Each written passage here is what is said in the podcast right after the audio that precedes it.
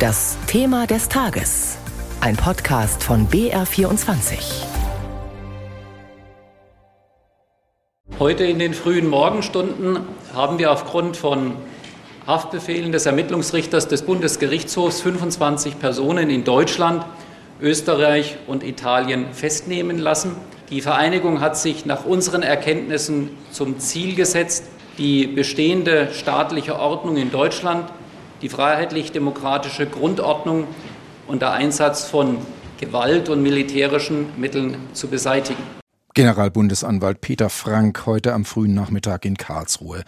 Razzien gegen sogenannte Reichsbürger hat es schon einige gegeben in letzter Zeit, aber die heute war besonders umfangreich. Mit rund 3000 Polizeibeamten, die in elf Bundesländern im Einsatz waren, war sie die bisher größte ihrer Art. Auch war eine außergewöhnlich hohe Zahl von Spezialkräften mit dabei. Razzien gegen Reichsbürger. Wie groß ist die Gefahr eines Umsturzes in Deutschland? Das ist jetzt unser Thema des Tages. Die Politik jedenfalls nimmt die Lage sehr ernst. Bayerns Innenminister Joachim Herrmann. Wir sehen, dass das, was mancher natürlich als völlig abwegige Fantasien betrachtet, äh, dann doch bei manchen Menschen zu einem höchst gefährlichen äh, Handlungsentschluss führt, weshalb es wichtig ist, dass wir uns äh, mit solchen verrückten Theorien auch aktiv, offensiv auseinandersetzen. Und auch Hermanns Kollegin im Bund, Nancy Faeser, reagierte hörbar schockiert, wobei noch nicht klar sei, wie gefährlich die Gruppierung tatsächlich gewesen sei.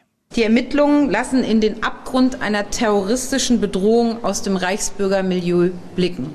Die heute aufgedeckten mutmaßlichen terroristische Vereinigung ist nach dem Stand der Ermittlungen von gemeinsamen Umsturzfantasien und Verschwörungsideologien gegründet. Erst die weiteren Ermittlungen werden ein klares Bild ergeben, wie weit die Umsturzpläne tatsächlich gediehen waren. Militante Reichsbürger verbindet der Hass auf die Demokratie auf unseren Staat und auf Menschen, die für unser Gemeinwesen eintreten. Deswegen gehen wir auch mit aller rechtsstaatlichen Härte dagegen vor. Diese harte Gangart werden wir fortsetzen, denn es geht um den Schutz unserer Demokratie. 25 Festnahmen gab es in der Sache bis jetzt, sechs davon allein in Bayern. Und wer die Verdächtigen sind, das hat unser BR24 Bayern-Reporter Erich Wartusch herausgefunden.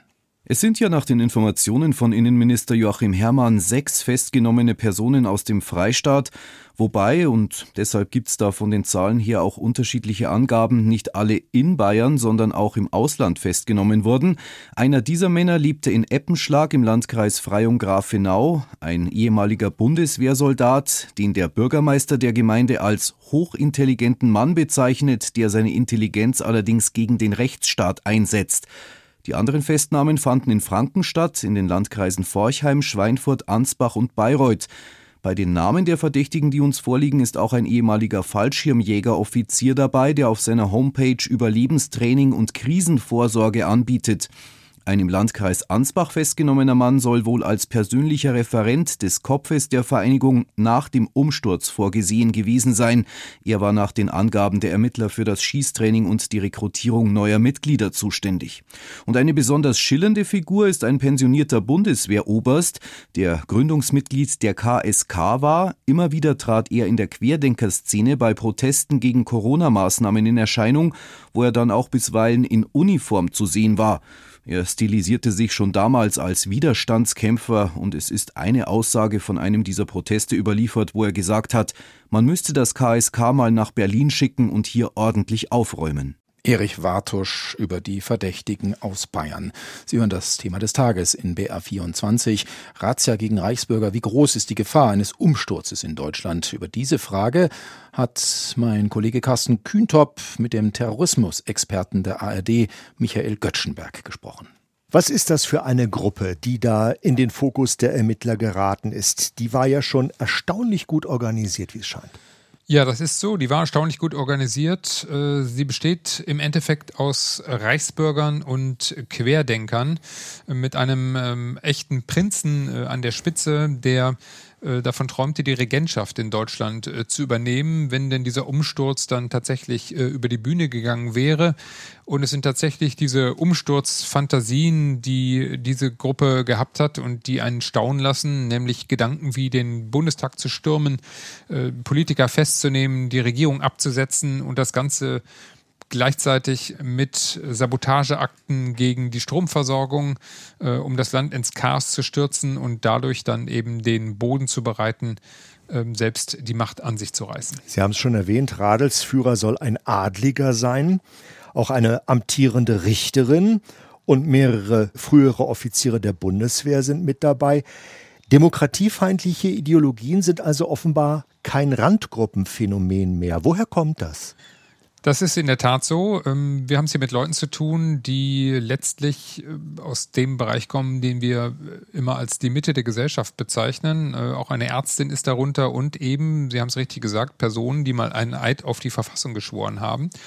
Und diese Menschen sind nicht nur an dem Punkt, dass sie das Vertrauen in die politischen Institutionen in diesem Land verloren haben, sondern sie haben auch entschieden, sie gezielt zu bekämpfen und tun das aus ähm, einer sehr kruden Begründung heraus, indem sie sagen, ja, es gibt ja diese Verfassung, dieses Grundgesetz gar nicht mehr.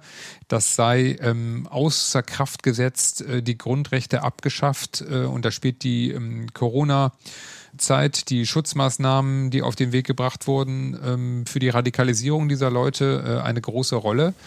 Und äh, das ist eben auch das Bezeichnende ähm, in dieser Gruppe, dass wir es hier nicht nur mit Reichsbürgern, sondern auch mit Querdenkern äh, zu tun haben, die sich äh, bis zu diesem Punkt hin radikalisiert haben. Das heißt, diese Gruppe habe die staatliche Ordnung in Deutschland stürzen und durch eine eigene ersetzen wollen. Mit den Erkenntnissen von heute, wie realistisch ist ein solches Szenario inzwischen? Also das, was die vorhatten, äh, war völlig unrealistisch und ähm, man darf auch nicht glauben, dass es hier fünf vor zwölf gewesen wäre, der Umsturz unmittelbar bevorgestanden hätte. Das war definitiv nicht der Fall. Das schaffen auch nicht 50 Leute, äh, aber trotzdem galt die Gruppe äh, gefährlich aufgrund der ehemaligen Soldaten, die dort drin waren, die über Spezialausbildungen äh, verfügten, früher mal im KSK gewesen sind, die an Waffen äh, ausgebildet wurden und auch nach wie vor äh, über Waffen äh, verfügen. Und insofern muss man äh, so eine Bedrohung ernst nehmen, auch wenn sie vielleicht nicht nicht aussichtsreich war. Sie sagen, es war nicht fünf vor zwölf, aber angenommen, es wäre jetzt eine Minute vor zwölf gewesen. Gibt es Pläne, wie der Staat in solch einem Fall reagiert? Also was würde die Polizei unternehmen, was würde die Bundeswehr unternehmen? Ja, genau so, ähm, wie wir es heute gesehen haben. Ähm, man würde äh, mit aller Härte dagegen vorgehen und wir haben natürlich äh, polizeiliche Spezialkräfte ähm, wie die GSG 9 der Bundespolizei, die in der Lage sind, auch mit solchen Situationen zurechtzukommen. Und ähm, man kann natürlich auch die Bundeswehr, äh, wenn nötig, im Inland einsetzen. Und äh, das, glaube ich, ist auch das ganz wichtige Signal heute, dass man deutlich macht, dass diese Menschen äh, keine Chance haben mit dem, was sie vorhaben, dass der Rechtsstaat sich ihnen äh, mit aller Macht entgegenstellt. Soweit also ARD-Terrorismusexperte Michael Göttschenberg.